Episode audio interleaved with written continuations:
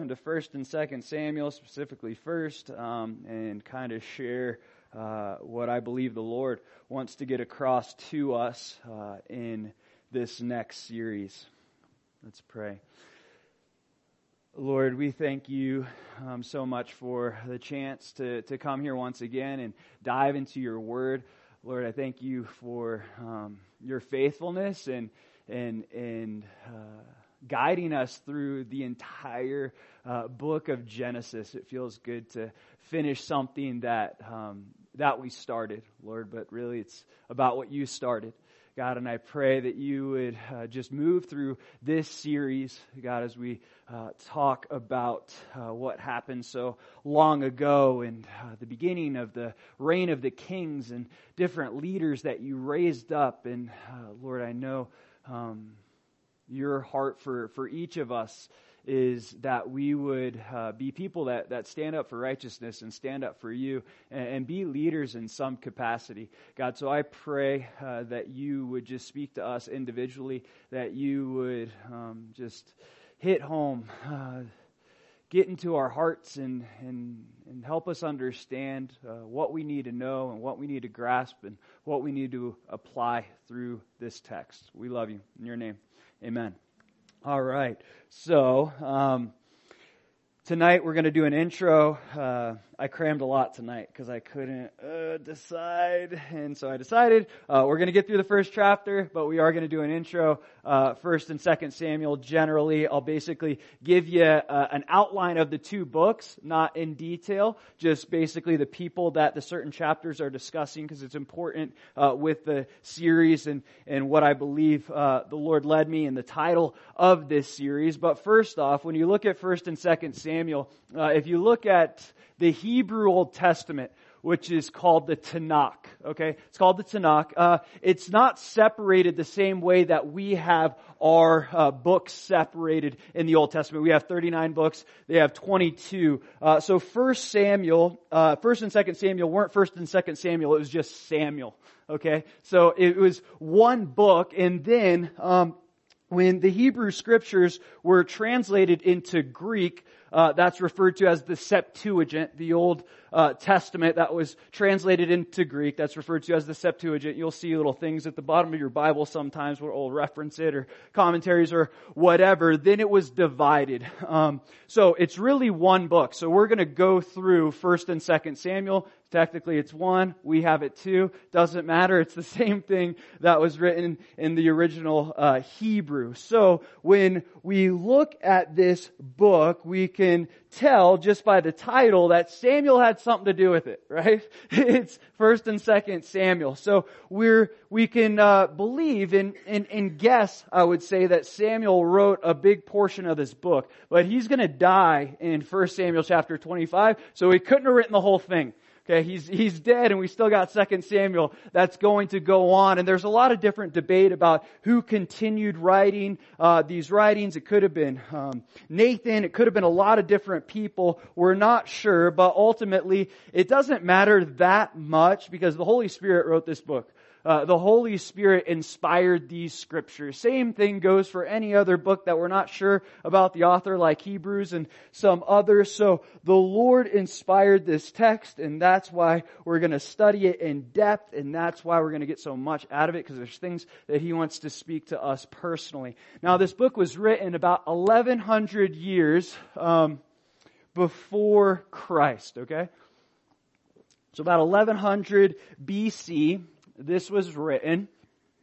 And we're going to see during that time period, uh, the Philistines were were becoming like a world power, if you will. Not like as powerful as the Egyptians were, but they're becoming stronger and stronger and stronger. And we'll see many battles with the Israelites and the Philistines. They're growing in power, but we also see that Israel is in a state of darkness. They're in such a state of darkness that people aren't even hearing from the Lord, including the leaders early on. The early priests in this time frame, Eli and Hophni and Phineas, his sons, they're not hearing from the Lord. This is a very dark period in Israel's history. And then Samuel's going to come on the scene and some things are going to change and God is going to speak to him uh, often, as we'll discuss. But if you look at these two books, really, First and Second Samuel, um, in its entirety, uh, there's so many leaders that are focused on and keyed in on throughout these two books. Mainly, we got some main people that these uh, that that the author discusses, and I'll just list them to you by chapter. Okay, you got three main characters. Okay, but there's other characters that we'll discuss. In uh, First Samuel, chapter 1 to 7, the focus is really on Samuel, okay? Focus is really on Samuel, a leader, okay? We'll talk about him a lot. Uh, 1 Samuel chapter 8 to 14, uh, the text focuses on a different leader, that would be King Saul, the first king of Israel. Then, the biggest chunk from 1 Samuel chapter 15 to 2 Samuel chapter 20 focuses on, can you guess? David, right? Okay, so most of it's about David. And then after that, the last chapters is really focusing on the kingdom that was established uh, by David. But we're to see that this book isn't just about these three leaders and the kinds of leaders that there were. There were, there were so many leaders in here from the beginning. We have Eli, we have Hophni, we have Phineas. Later, we'll be introduced to Jonathan. We're to see this balance between good, godly leaders and corrupt leaders throughout the entire text. And I believe through my prayer and studying these books that this is really the, the point that God wants to get across to all of us what it means to be a godly leader and the reality, the truth that we were all called to lead in some capacity. In fact, we were born to lead. And that's why I titled this series Born to Lead. Okay, so that's the title of the entire series, Born to Lead. we'll see. That's not that. Don't worry about that. That's the title of the teaching. That lines up too. I'll get into that in a second. Okay, so Born to Lead, title of the series. Now, you might say, I wasn't born to lead. I don't look at myself as a leader. I don't view myself in that capacity. God hasn't given me that gift. And we know there is a spiritual gift in the gift of leadership. And there are many people that have that gift in this church, but you don't have to have the spiritual gift of leadership to be a leader. God's called us to be leaders in some capacity, whether that's leading our little brother or our little sister, whether that's leading our wife or our family, whether that's, that's being a spiritual leader at work, and maybe you work in a secular environment and God put you there for a specific reason. Maybe you're the only Christian there and God has placed you there for what? To be a leader, to be a spiritual leader, to be someone that stands up for righteousness, for someone, to be someone that stands up for their faith. See, God uses all kinds of people to become leaders. And you might think, well, I'm not really that person that uh, is ever going to go up there and share a message or stand there in front of people and direct them. I never thought that I would do that too. So so just count your blessings. Maybe God will call you to do that and you will be speaking in front of people. But we see throughout the text, as I said, God uses all kinds of people and we see many times God will call servants to become leaders. He'll use the guys that are in the background the guys that aren't getting all the attention, the guys that are just being faithful with the what the Lord has for them that day, and He uses that guy. And He makes that guy become the leader that He'll use to shape a whole people group. We see it throughout the Bible. One great example that I love is Stephen from Acts, right? In Acts chapter 6, we see that there was so much going on in the church that the other leaders, the disciples, the apostles, those sent out by Jesus, they had to, to get help.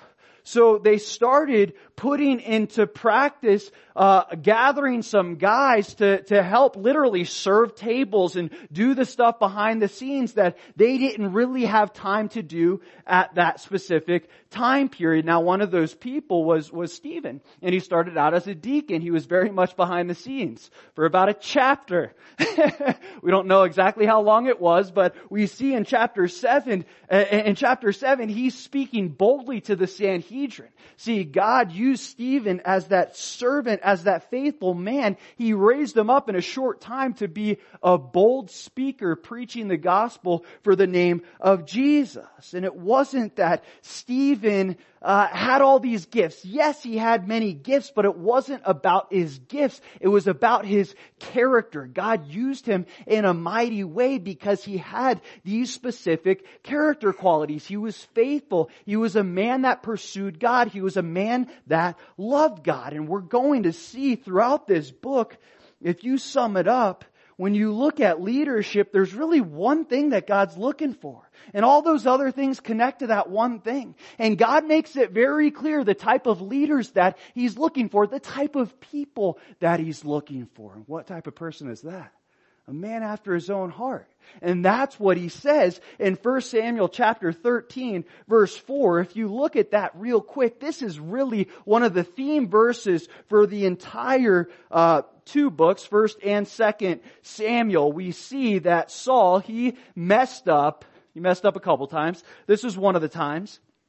But in 1 Samuel chapter 13, uh, verse 14, it says, But now your kingdom shall not continue. This is Saul, speaking of Saul. The Lord has sought for himself a man after his own heart, and the Lord has commanded him to be commander over his people, because you have not kept what the Lord commanded you.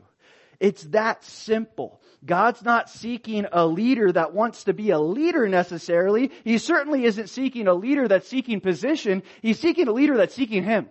That's really what it comes down to.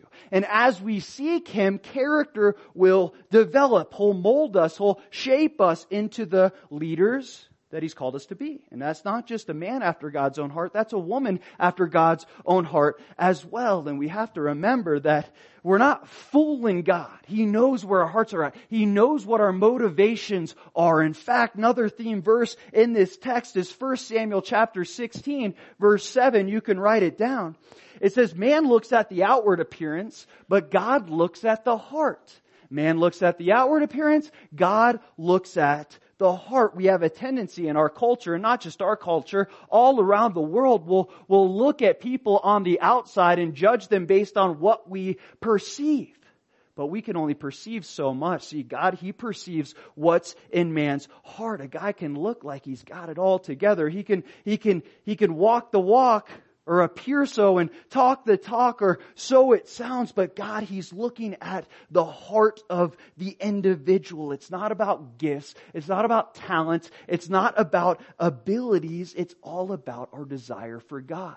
Now, yes, talents, abilities, and gifts, all these things come into play and God uses those things, but that's not the primary thing. When you look at the, uh, when you look at the, uh, uh, the pastoral epistles, First and Second Timothy, Titus. When you look at the qualifications for an elder or a leader in the church, what is it talking about? Character. Doesn't say anything about you have to have the gift of this or the gift of that. It says you have to have the ability to teach and you need this character. Where does that character come from? It comes from our pursuit of God. As we pursue God, that character develops and leaders are established. See, throughout these two books, 1st and 2nd Samuel, we're going to see good kings. We're going to see bad kings. We're going to see righteous kings. We're going to see corrupt kings. We're going to look at all these different types of leaders that ruled and reigned through this period, during this period in Israel. And we're going to purpose to learn from each of them. Uh, side note, I strongly suggest, it, it, has anyone ever read A Tale of Three Kings? Okay, some. I strongly suggest, okay, loose connection, but it definitely connects. It's a very short book. It's 100 pages. It's one of my favorite books ever. It's all about leadership and, and authority and how God establishes authority. Um, I strongly encourage you to, to get that book and read it. I have it out somewhere in this church right now. I'll try to get a hold of it. Uh, I won't tell you who has it. Uh, but when I get it back, I'll pass it around. But seriously, such a great book, and it will help you understand this book uh, kind of in, in, its entirety. So, generally speaking, it's only 100 pages, like I said. Anyways, we're going to look at all these different leaders and we're going to understand both how to lead and how not to lead. What kind of leader is God specifically looking for? And we're going to see, even in this first chapter, examples of godly leaders. We're literally going to see examples of two people, a couple that are those type of leaders, that are those type of people that are after God's heart, that are seeking God's heart.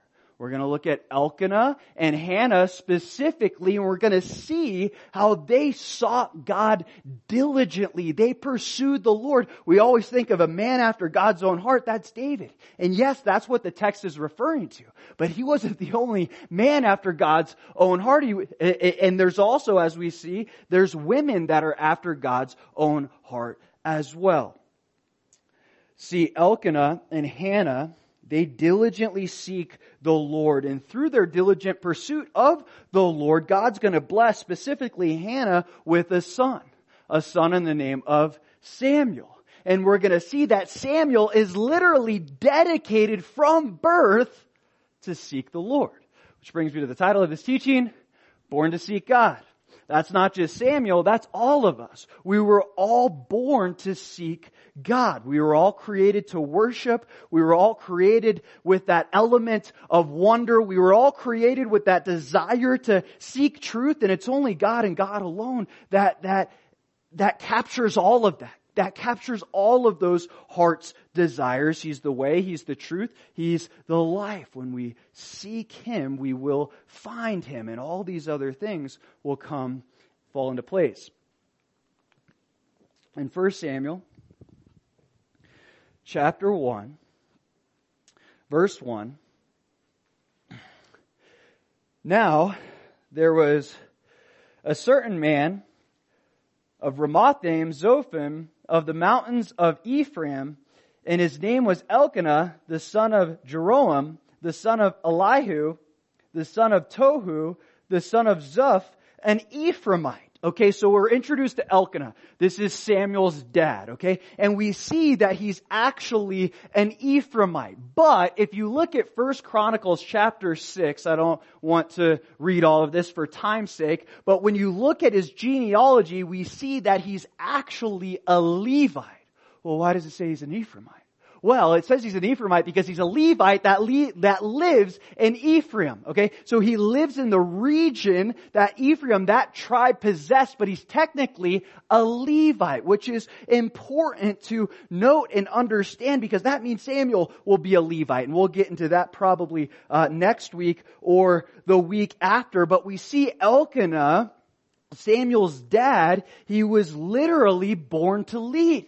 He was born to be a spiritual leader for the people because he's a Levite. By birth, he has this, this, this priest calling that God has called him to. So he's both called and born literally to lead. Let's see what happens. 1 Samuel chapter 1, verse 2. And he had two wives. The name of one was Hannah and the name of the other Peninnah. Peninnah had children, but Hannah had no children. So we see Elkanah, though he's a Levite and though he's a spiritual leader, he's got two wives, okay? We see polygamy throughout the Bible and the Bible doesn't condone polygamy. God never says this is a good idea. Okay, anytime we ever see polygamy in the Bible, it's always disastrous. It's always problematic. Just think of the examples that we walk through in Genesis. Sarah and Hagar didn't work out so well, right? She ended up on the streets well, really in the desert, but whatever. She, right? She ended up away from home. That didn't work out so well. Leah and Rachel, that didn't go so good either for those sisters, yeah? David and all his wives, that's kind of caused a lot of problems. Solomon and all his, even more problems. So we see throughout the text, the Bible never paints a pretty picture of polygamy, okay? It, it, it's not a good thing. It's not that something that God desires us to pursue. And I know we all understand that, but we have to understand it biblically. Even when he speaks of elders in the church, spiritual leaders, the husband of one wife. Why? Because when God created Adam and then created Eve from Adam, he said the two shall become one flesh. He didn't say add one more and they'll be one too or whatever the dynamic you can think of. No, no, the two become one. There's no like one and a half or three or whatever you want to do with that equation. The two become one. God always intended it to be one. Now, when we look at the Bible and say, oh, well, it talks about polygamy. Bible talks about a lot of stuff, but what's the purpose of the Bible? What's God trying to get across? He's trying to proclaim truth. This is what actually happened. He's not just trying to paint a pretty picture, right? When you see a, a, story on the news about somebody murdering someone else, they're not saying that's a good thing, right? They're just claiming truth. When we see these things that are happening in Egypt with ISIS and all these different places, it's not like the media is like condoning that. They're just saying this is what happened. Same thing goes from the Bible. When we read some of these crazy stories that happen, the Bible is trying to get truth across. God wants us to know what actually happened. So we see what actually happened. Elkanah, he had two wives. Now, one of these wives, Peninnah, she had children, but Hannah had no children. We're going to see that Hannah was barren. Okay, we can look at that and be like, oh, that's sad. But in that culture, it's even sadder. Being barren was a huge burden in that culture. See, a husband, his main role and his, his main purpose was to pass down his lineage. So he wanted to have a son so bad. Every husband wanted to have a son so he can pass down his name. Now we can relate to that in all, our culture, but it was so much more extreme in this culture. Not only that, did the husband want to pass down his name. We remember we talked about this in Genesis. There was a command that God gave from the beginning. He said, what? Be fruitful and multiply. Be fruitful and multiply. A barren woman, she can't do this. She, she can't be fruitful and multiply. So because she's barren, she's in disobedience. And sometimes there was consequences for these things. The point is that if you couldn't get pregnant, this was a serious problem. It was a much bigger deal then than it is now. There weren't like other options. Okay, there was no other options. If God closed the womb, then the womb was closed until unless God opened it. 1 Samuel chapter 1 verse 3. This man went up from his city yearly to worship and sacrifice to the Lord of hosts in Shiloh and the two sons of Eli, Hophni and Phinehas, the priests of the Lord, were there. So we see that Elkanah, he would go up to Shiloh to worship. So for almost 400 years, Shiloh was the place of worship. That's where the tabernacle was held. Uh, and in the tabernacle was the Ark of the Covenant. That's where people came to perform sacrifices and offerings and all these different things. It's like how, how, what Jerusalem became. Okay, Shiloh. That's, that's what this city stood for. It was the place people came to worship God. Until, until God had to teach Shiloh a lesson. It doesn't happen in this text. It will happen later on, but it's very interesting. If you look at this prophecy through Jeremiah, in Jeremiah chapter 7, Jeremiah chapter 7, God, He speaks judgment upon Shiloh in Jeremiah chapter 7, verses 12 to 14. Uh, I'll read it. But go now to my place which was in Shiloh, where I set my name at the first. That's what he's talking about. And see what I did to it because of the wickedness of my people Israel and now because you have done all these works, says the Lord, and I spoke to you rising up early and speaking, but you did not hear, and I called you, but you did not answer, therefore I will do to, the house which is called by my name, and which you trust, and to this place which I gave to you and your fathers, as I have done to Shiloh. See, God spoke judgment on Shiloh, and in fact today when you look at Shiloh, it's bare and in ruins. God spoke judgment on Shiloh and it actually happened. Okay, there's, there's really nothing there. There's like a, a distant small Israeli neighborhood close to it, but God spoke destruction to the place and it actually happened. We see this throughout scripture when God speaks judgment on a place. It does happen in history and if it hasn't happened yet, we can be confident that it will back to Elkanah. So he would come up yearly to sacrifice to the Lord in the place of Shiloh. He would come up every year. Now we know that all men were called to come up three times a year to celebrate specific feasts and a lot of those feasts overlap. We won't get into that tonight. But anyways, Elkanah, what we see with him is that there was consistency in his worship. There was consistency in his pursuit of God. Point number one of four seek God consistently. seek God consistently. Elkanah was a faithful man. He was a consistent man. We see him, we'll look at him throughout this chapter. He's constantly seeking the Lord.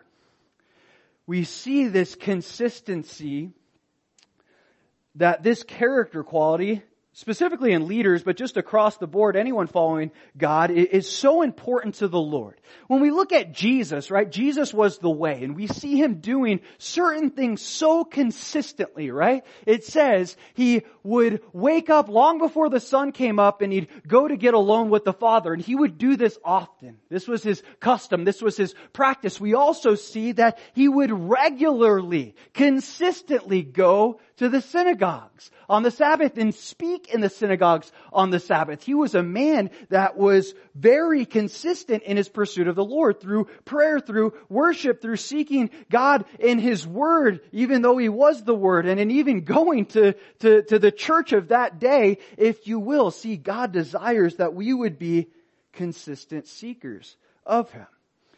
Are you consistent with your walk? Do you seek God consistently?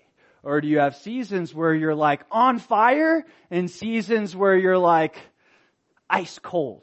Do you have, do you have weeks maybe that you're like, man, I've been seeking God like all day, every day. I'm waking up. I'm getting in the Word. I'm doing all these things. My, my relationship with God is on point and then something happens. Maybe it's a trial, maybe it's a tribulation, maybe you're just questioning God, or whatever. Maybe it's even a blessing, and that seems to be the tendency. More time we're distracted from blessings than we are from trials. Whatever the case is, is there periods of times in your walk where you lack consistency, where you step on the brakes a little bit, where you're no longer stepping on the gas, where that pursuit isn't as diligent. See, God desires that we would seek Him consistently. That's what we see in Elkanah. He's a consistent seeker of God. Not that we're on one week and we're off another week, but there would be a consistency in our walk. It's so important to the Lord, not just with all of us, but again, specifically with leaders. If you remember back two weeks ago with Reuben, what was the thing that Jacob said in regards to Reuben and his leadership? Says you're unstable in all your ways. You're unstable. You're inconsistent. You're unreliable. I don't know which Reuben I'm getting. Same thing goes for us. God desires that we would be consistent, that we would be stable. And the truth is, if we seek God consistently, stability will be established in our lives. We don't want to be people that are tossed to and fro with every single thing that comes our way. We want to be people that not only other people can rely on, but that God could rely on. God, He could rely on Elkanah. He was a faithful, consistent man. Back to 1 Samuel. Verse 3. Also the two sons of Eli, Hophni and Phinehas, the priests of the Lord, were there. Okay, so we'll get to know Eli, Hophni, and Phineas. Specifically, Hophni and Phineas, they're corrupt leaders. We'll talk about it uh, specifically next week. But we see, despite their corrupt leadership, that didn't dissuade Elkanah from pursuing the Lord. What do I mean? Sometimes when we're encountered with a corrupt leader or there's a, there's a leader that falls. I've had many leaders in my life fall. When you have somebody that you know or trusted that's fallen into something, that can sometimes dissuade you from pursuing the Lord. Happened at our church at Calvary Chapel, Fort Lauderdale but those who are consistently seeking the Lord, that are really set out to, to, to seek and find God's heart and, and meet Him and, and, and draw near to Him, those, they're going to seek God regardless of the corrupt leadership that was established. We see Hophni and Phineas, they're corrupt. They do some messed up things, specifically again in the next chapter, but that doesn't prevent Elkanah from pursuing the Lord with all his heart. 1 Samuel chapter 1, Verse 4. And whenever the time came for Elkanah to make an offering, he would give portions to Peninnah, his wife, and to all her sons and daughters. But to Hannah he would give a double portion, for he loved Hannah, although the Lord had closed her womb. So we see Elkanah, he would come yearly and he would provide these sacrifices, he would provide these offerings to the Lord. See, Elkanah in his pursuit of God, he was sacrificial. Point number two, seek God sacrificially. Seek God sacrificially. We'll get into the double portions in a second. But we see this sacrificial quality in Elkanah in his pursuit of God. His pursuit of God cost him something. It cost him something. It cost him time, it cost him effort, it cost him energy, it cost him livestock, it cost him many things. And the same thing goes for us. If we're sold out to seek the Lord, it's gonna cost us something. In fact, he doesn't hide that. He makes that very clear. Whoever desires to come after me needs to, to forsake all and be willing to let go everything, be willing to sacrifice everything in their pursuit of me says it so many times in so many different ways. Paul says it in other words in Romans chapter 12 verse 1. He says this, I beseech you therefore, brethren, by the mercies of God, that you would present your body a living sacrifice, holy and acceptable to God, which is your reasonable service or your reasonable act of worship we see the call to every Christian is just that, to present our bodies as a living sacrifice. Now that necess- doesn't necessarily mean martyrdom. It could for specific people, but across the board, that's not generally the case. It, it means that we have to be willing to to really sacrifice anything and everything that could possibly get in the way of our pursuit of the Lord. See, Elkanah, he was a man of sacrifice. He offered sacrifices. He put time, he put effort, he put energy into his pursuit of God. And the Lord asks the same of us, seeking God. There's there's there's things that often have to be sacrificed. You guys are doing it here right now. You're sacrificing time just just being here. So often it's about the little things. It's not always about the big things. When we can sacrifice the little things, we're more likely to sacrifice the bigger things. But the truth of the matter is, it is a sacrifice to pursue God. But we all know we always gain more than we sacrifice, and the Lord is faithful to get that across to us. You remember we were talking about it the other Sunday when Peter's like, "What? What are we going to gain from forsaking all and following you?" Jesus like, don't worry, Peter. You're going to get a hundredfold of everything that you forsook. Okay. Anything you sacrifice or you think you sacrifice, you're going to get a hundredfold in the kingdom to come. We see Elkanah. He was a man, again, of sacrifice. So he gives portions to Peninnah but he gives Hannah this double portion. Now, this must have been a, a peace offering or a thanksgiving offering, uh, because sin offerings you weren't able to to eat of that, and we won't get into the offerings too much for time's sake. But basically, what would happen? They were giving up either peace offerings or thanksgiving offerings, and with the uh, the stuff that they were allowed to take, certain body parts, depending for on what the offering was, they would have this ceremonial uh, feast at the tabernacle, but Elkanah would give Hannah double, okay? This likely wasn't done in secret, okay? This was likely out in the open, meaning Peninnah knew that Elkanah's favorite was Hannah which probably caused even more problems, which we'll see a lot of these problems begin to show up in this text. But we see Elkanah, he had a special place in his heart for Hannah. That's why he gave her that double portion. Now look what it says in verse 5. But to Hannah he would give a double portion, for he loved Hannah, although the Lord had closed her womb. So that was a big deal as we discussed, right? A man, he wants to pass down his line. He wants to pass down his name. So we see that Elkanah, he loved Hannah even though, like the thing that he th- probably wanted the most was to have a son through her, he couldn't have. But he still loved her so much. He, he genuinely loved his wife. But we see it wasn't her fault. God had closed her womb. God strategically closed her womb. This wasn't just like a God punishing or God forgot about her or God didn't know. No, no. This was part of God's plan all along. What do I mean? God knows if he closes her womb, that's going to bring her to a place of brokenness. He knows if he can bring her to a place of brokenness, then she's going to seek him with her whole heart. And he knows that when she seeks him with her whole heart, she's going to be willing to give him the very son that she's asking for.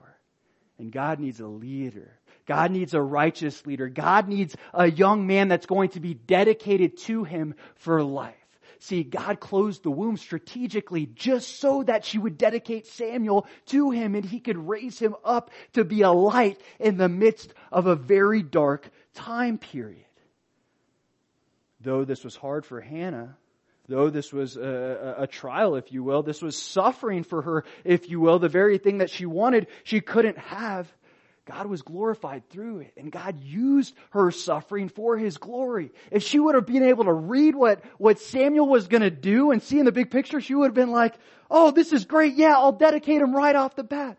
But no, God used every little step, including closing her womb to bring her to that place of brokenness that she would be willing to get, dedicate Samuel to her, to God for life. 1 Samuel chapter 6, 1 verse 6. And her rival also provoked her severely to make her miserable because the Lord had closed her womb. So it was year by year when she went up to the house of the Lord that she provoked her. Therefore she wept and did not eat.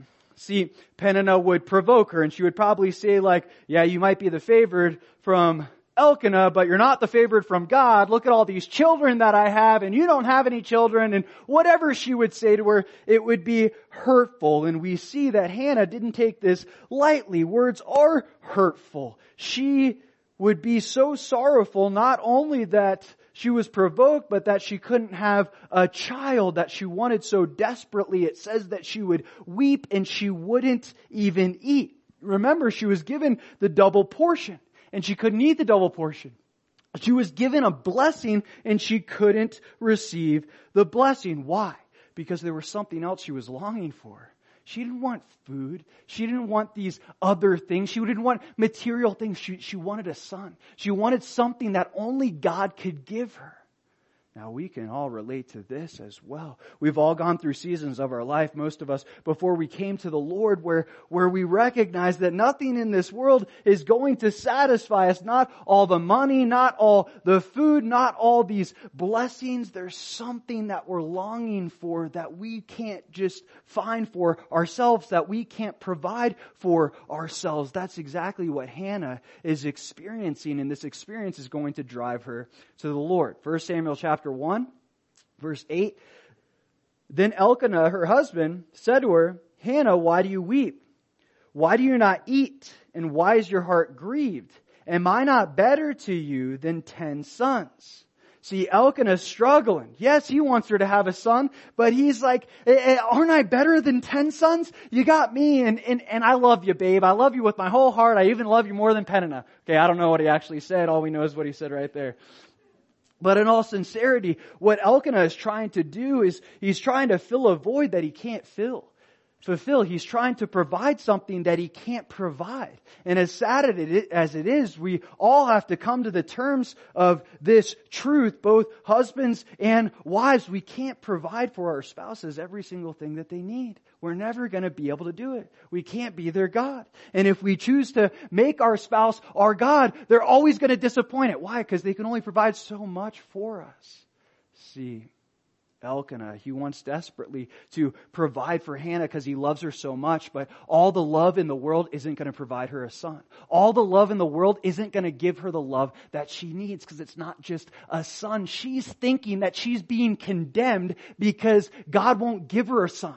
So she's not just struggling with, uh, I don't have a son. She's struggling with her relationship with the Lord. She's struggling with the fact because that was the culture, that was the custom. If you didn't have a child, if you were barren, that means you didn't have God's favor. That God was judging you for some reason. So she's struggling with both of those things. And Elkanah can't provide either. He can't provide the son. He can't provide the relationship with the Lord that she's longing for. 1 Samuel chapter 1 verse 9. So Hannah arose after they had finished eating and drinking in Shiloh. Now Eli the priest was sitting on the seat by the doorpost of the tabernacle of the Lord. Okay, so we see Hannah after this feast that she didn't eat anything. She's just, she just wants to seek the Lord. We see Eli, he's sitting on the seat by the doorpost of the tabernacle of the Lord. we see some comparison and con- comparison and some contrasting going on here. See, Elkanah is a man that's diligently pursuing God. Eli's a man just sitting there waiting for something to happen. He's literally just sitting there. And we see this character quality of complacency throughout Eli's life here in 1 Samuel. Okay? Not that he's technically doing something wrong by sitting there, but he's not doing something right by sitting there. And we see again this, this, this laziness, this complacency, and it's to catch up to him big time in just a few chapters. And it's true for all of us. See, Eli was a complacent leader. He was a lazy leader. There were so many times where he had a chance to stand up for what was right, and he was literally sitting down and not doing anything about it. See, when we choose complacency, there's going to be consequences. And Eli is going to suffer. He's literally going to suffer. He's going to lose his life because of his complacency and not him literally not standing up and doing what was right in the eyes of God. 1 Samuel chapter 1 verse 10. And she was in bitterness of soul and prayed to the Lord and wept in anguish. So she can't eat. She's coming to God in complete brokenness. Point number three. Seek God brokenly. Seek God brokenly. Brokenly is actually a word. I looked it up. Seek God from a place of brokenness. When we seek God from a place of desperation, a place of brokenness, He so often responds. We see so many times where people fall at the feet of Jesus and Jesus doesn't just say, eh, get out of the way. I'm done with you. I'm not going to do anything about it. No, no. When people fall at the feet of Jesus, so many times he responds to them. One example is in Matthew chapter 8, right after Jesus taught that powerful sermon on the mount, he encounters this leper. And it says in Matthew chapter 8 verse 1, when he had come down from the mountain, great multitudes followed him. And behold, a leper came and worshipped him saying, Lord, if you are willing, you can make me clean this man, he comes and literally worships the Lord, falls down before his feet, and he asks him, Lord, are you willing? And Jesus says in verse 3, then Jesus put his hand on him and touched him, saying, I am willing, be cleansed. Immediately the leprosy was cleansed. See, this leper came much like Hannah, in a, in a place of need, in a place of desperation, in a place of brokenness. And the leper, he didn't question God's ability. He questioned his willingness. Hannah, she's not questioning God's ability. She knows that God could open her womb if he willed.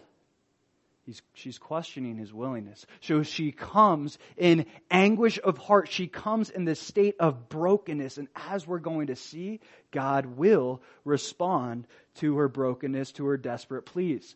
In 1 Samuel chapter 1 verse 11, then she made a vow and said, O Lord of hosts, if you will indeed look on the affliction of your maidservant and remember me and not forget your maidservant, but will give your maidservant a male child, then I will give him to the Lord all the days of his life, and no razor shall come upon his head. So we see she starts to make this vow, okay? We gotta be very careful with the vows that we make to God. Not that you should never make a vow to God, I'm just telling you, be very careful about the vows that you make with God. Why? Because if we make a vow to God, He expects us to keep it. We see a horrible example of this in Judges chapter 11. This judge, Jephthah, he's uh, put in the position as leader. He wants to take out the Moabites and he makes a, a vow with God, a, a covenant, a commitment. He says, God, if you let me take out this people group, I'll sacrifice the first thing that comes out of my house when I get home. And what happens? God gives him favor. He takes out the Moabites. And when he comes home, what walks out of his house? His daughter. His daughter walks out of his house. And later on, sure enough, she's sacrificed. And we can look at like, that's brutal. Like that is a brutal story. And it certainly is, but one of the main messages there is be careful about the vows that you make to God. God will hold up his end of the bargain, but you gotta hold up your end of the bargain. So I don't make I don't make vows like this to God. God, just help me do this thing that, that I'm trying to do or whatever it is, but be very careful with these vows. Now, picking it up, he says, verse 11, she says, uh, O Lord of hosts, if you will indeed look on the affliction of your maidservant and remember me and not forget your maidservant, but will give your maidservant a male child, then I will give him to the Lord all the days of his life and no razor shall come upon his head. So she's saying, God, give me a child and I'll give him back to you. Now we have to remember Samuel's from what tribe? Just, right. All right. I'm just making sure everybody's still with me.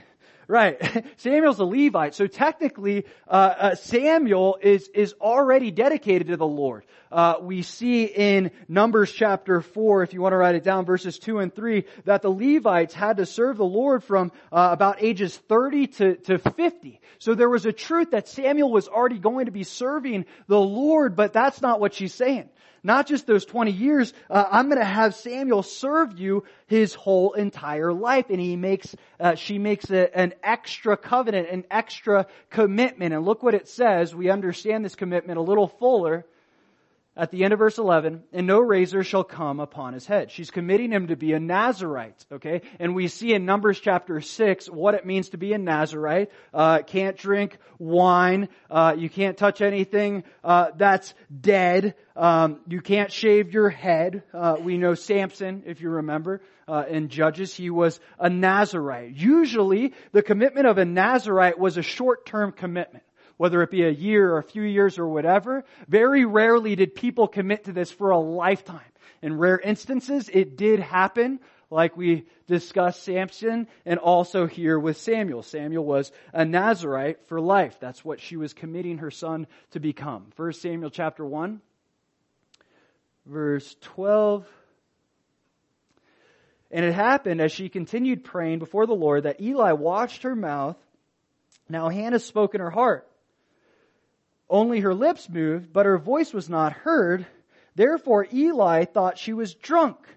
So we see Hannah, she's praying from the heart.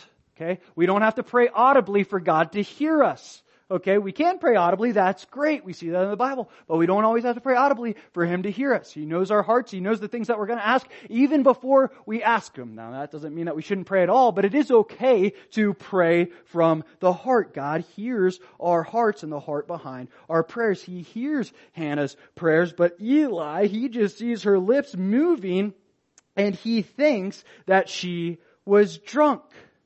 Apparently, this is something that would happen during those feasts when people would come uh, to celebrate the feast and provide their sacrifices and offerings. Sometimes people would have a little too much wine, so it's probably something Eli was um, was used to. People coming in and and praying while they're a little tipsy. But we see another character quality in Eli that's somewhat disturbing. He, he's very undiscerning.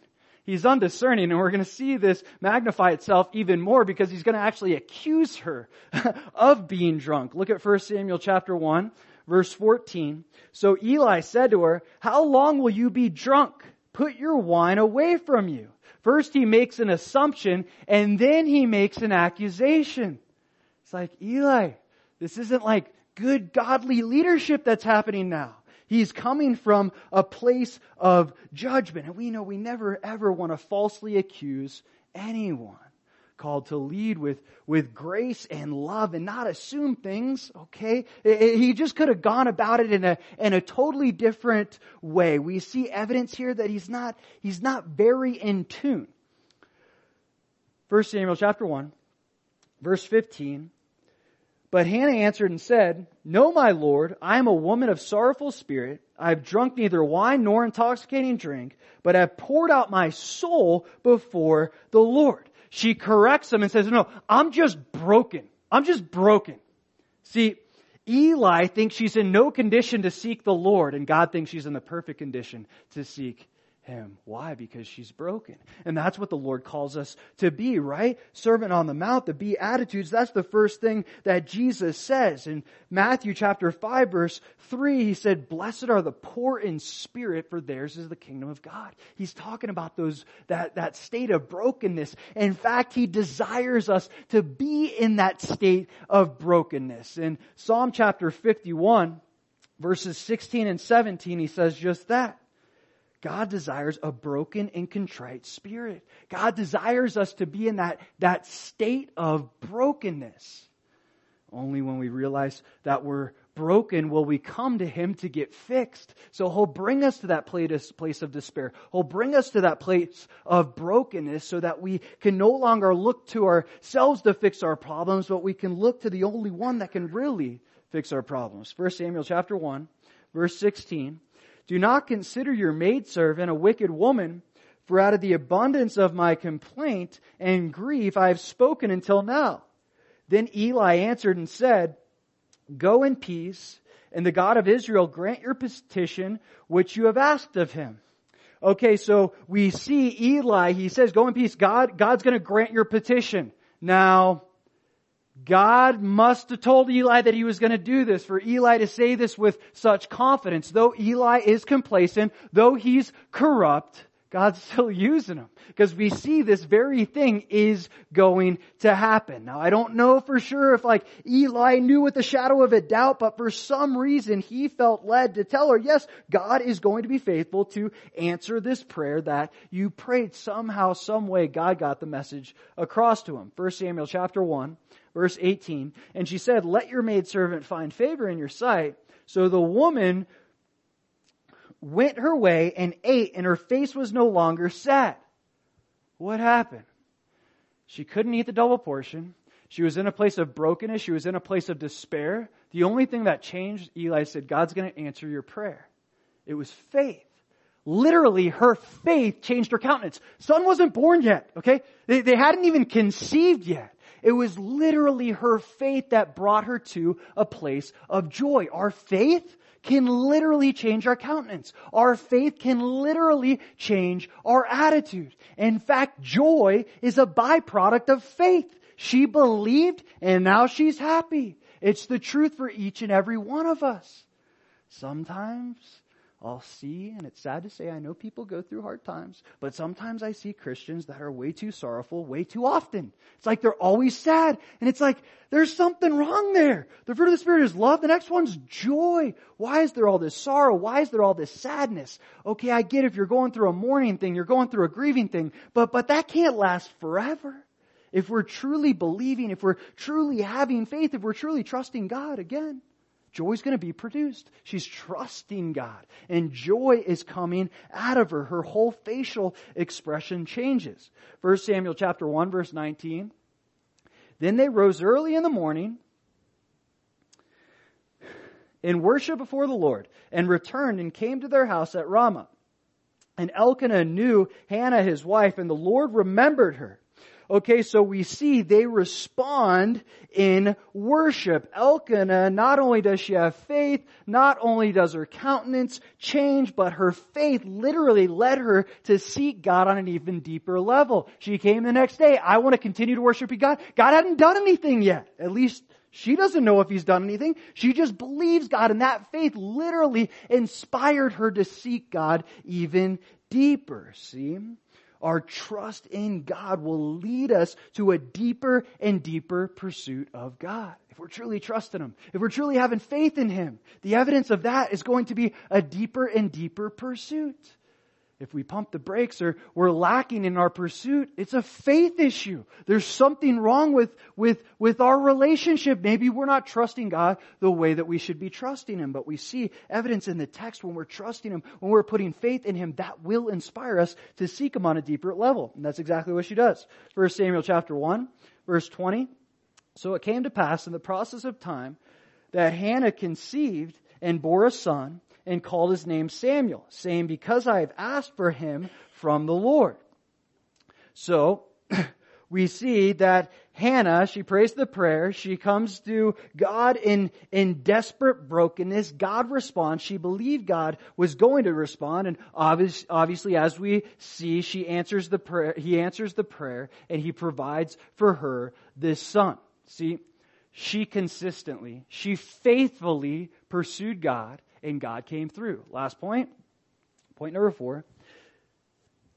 Diligent seekers are rewarded. Diligent seekers are rewarded. It's Hebrews chapter 11 verse 6. Says just that, that, that God is a rewarder of those who diligently seek Him. He literally rewards those who diligently seek Him. Now, that might not always be like the reward you're thinking of. It might not be a material thing. More often than not, it's not a material thing. It might be a prayer thing. It might be an answered prayer thing. And as we're seeking God and praying prayers that Jesus would pray, and we're really desiring His will in our life, He, He rewards us. It was God's will that Samuel would be born. God probably wanted Samuel more than she did. He had a huge work to do in Samuel, with Samuel, to shape this nation. But the point is, God does reward us when we diligently seek Him. But we don't always know when the reward is going to happen. Sometimes the reward might take a while. In fact, we see that in Hebrews chapter 6, verse 12 in Hebrews chapter 6 verse 12, see, she trusted that Eli was telling the truth when he said that God was going to provide this son for her. She believed it, but she still had to wait for this promise to be fulfilled, for this reward to be received. Hebrews chapter 6 verse 12, that you do not become sluggish, but imitate those who through faith and patience inherit the promises right? She needed the faith part, but she also needed the patience part. And sometimes we can get the faith part down, but we struggle with the patience part. It's like, man, I've been diligently seeking and, and God's not answering this thing. I've been waiting so long. I'm growing impatient, but it's both. It's faith and patience. And those, he said, imitate those. Don't just imitate the faith people, Imitate their faith and their patience because God is a rewarder in His own timing and His timing is always perfect. God did this in His own timing for His own purposes. So she's blessed with Samuel. Verse 21. Now the man Elkanah and all his house went up to offer the Lord, to the Lord, the yearly sacrifice and his vow. But Hannah did not go up. For she said to her husband, Not until the child is weaned, then I will take him and he may appear before the Lord and remain there forever. So we see consistency with Elkanah. Once again, he's going up again for the yearly sacrifice and now Hannah doesn't go up, but it's for a specific reason. She's not being dishonest. She says not until the child is weaned. In that culture, it was usually two to three years, more likely three, uh, that, that, that the child would be weaned after that third year, and then she would be able to dedicate him to the Lord. 1 Samuel chapter 1 verse 23, just about done. So Elkanah, her husband, said to her, do what seems best to you. Wait until you have weaned him. Only let the Lord establish his word. Then the woman stayed and nursed her son until she had weaned him. So Elkanah, he gives his wife wisdom. He says, do what seems best to you. Only let the Lord establish his word. He's not like this overbearing dictator. Sometimes I can see this in the church and, and, and, I, and I know the heart is typically right, but it's just not the Lord's heart. And sometimes men, husbands, we can take that whole leadership thing way too far. Okay? Yes, we're called to be spiritual leaders and we're called to lead our family. That doesn't mean we're called to be dictators. Okay? Jesus wasn't a dictator. Okay? He would draw people, he would persuade them. He was a, a gentleman. He worked with them. He got to the heart of them. See Elkanah? He's leading his wife, but he's given her the option. He says, hey, do what seems right to you. All I ask is, is that, that you make sure that you and God are on good terms. I wouldn't want God to, you to go back on this vow that you committed to God. So as long as you're following the Lord and you're following His Word, make sure you make a good decision. See, spiritual leadership, it doesn't always look like telling everybody what to do. Sometimes being a good spiritual leader looks like allowing people to make spiritual decisions. Letting them, hey, this is all I just, please just do what the word says and, and, and, and, try to do what you think God's telling you to do, but it's not like you have to do this and you have to do that. Now there is a time and a place where there's firmness and there's hard truth, but Elkanah, there's a sensitivity. Hey, as long as you're following the Lord, as long as you're doing what He says to do, do what seems right to you. And I think there's so much wisdom to gain from that and how He led His wife. 1 Samuel chapter 1 verse 24. Now when she had weaned him, she took him up with her with three bulls, one ephah of flour, and a skin of wine, and brought him to the house of the Lord in Shiloh. and the child was young. So she provides all these sacrifices and these offerings to consecrate Samuel. Okay? Verse 25, then they slaughtered a bull and brought him to the, to the child, brought the child to Eli. And she said, Oh my Lord, as your soul lives, my Lord, I am the woman who stood by you here praying to the Lord. For this child I prayed and the Lord has granted me my petition which I asked of him. Therefore I also have lent him to the Lord. As long as he lives, he shall be lent to the Lord. So they worship the Lord there. So we see Hannah is faithful to fulfill her vow. Let your yes be yes and your no be no. She's a faithful woman. After that third year, second or third year, whatever it was, she brings Samuel to the Lord to dedicate him. And then afterwards, she responds in worship. Her response to God's faithfulness was worship. She wasn't like, woe is me, I have to lose my son. She was like, wow, God is good. He did what he said he was going to do. Yeah, I'm sure there's sadness. I'm sure there's sorrow, but as we'll discuss next week, she has this profound prayer. She's very grateful. She's not like the, oh man, I made this promise and now I don't want to keep it. No, she's like, God is so cool. He did something supernatural. I can't imagine what he's going to do with this young man. She's very grateful and it leads her to this place, this heart of worship. See, Elkanah and Hannah, we both see through this first chapter that they were faithful worshipers of God. They diligently sought God and God, He rewarded them. He rewarded them by blessing them with a son. And not just any son, a son who would be one of the greatest leaders the nation of Israel had ever seen. In fact, this son would be the son that anoints King David, believed to be the greatest king that ever led Israel. See, the Lord calls all of us to be leaders in some capacity. But when we look at leadership, it's not about what we do, it's about whom we pursue. And that's what we see with every godly leader. That's the difference. Either people in 1st and 2nd Samuel, either the leaders don't know God and don't pursue God, and they're corrupt, or they know God, they pursue God, and they lead righteous lifestyles. That doesn't mean that they don't make mistakes. We know David had his fair share of mistakes, but it's so simple when you look at the leadership character quality that God's looking for. It's as simple as that that, they would seek me, that they would seek me with their own heart and whole do the rest. That's what he does with this family. That's what he's going to do with Samuel, and that's what he's going to do with each and every godly leader to shape this holy nation. Let's pray. Lord, thank you once again for this text, God, and um, I pray that we would we would learn uh, from from all the different characters, uh, Elkanah and Hannah, and um, even the negative ones, and Peninnah and uh, Eli and Hophni and Phineas. God, so much to teach us. I pray that we would uh, just grasp everything you want to pour into us, and Lord, as as we as we grasp it, it would change us from the inside out. Lord, we'd we'd be able to keep it simple. God, that that we would just seek you with our with our whole hearts, Lord, knowing that that's really what you're looking for and everything else follows that, God. So give us those hearts to seek you diligently. In your name, amen.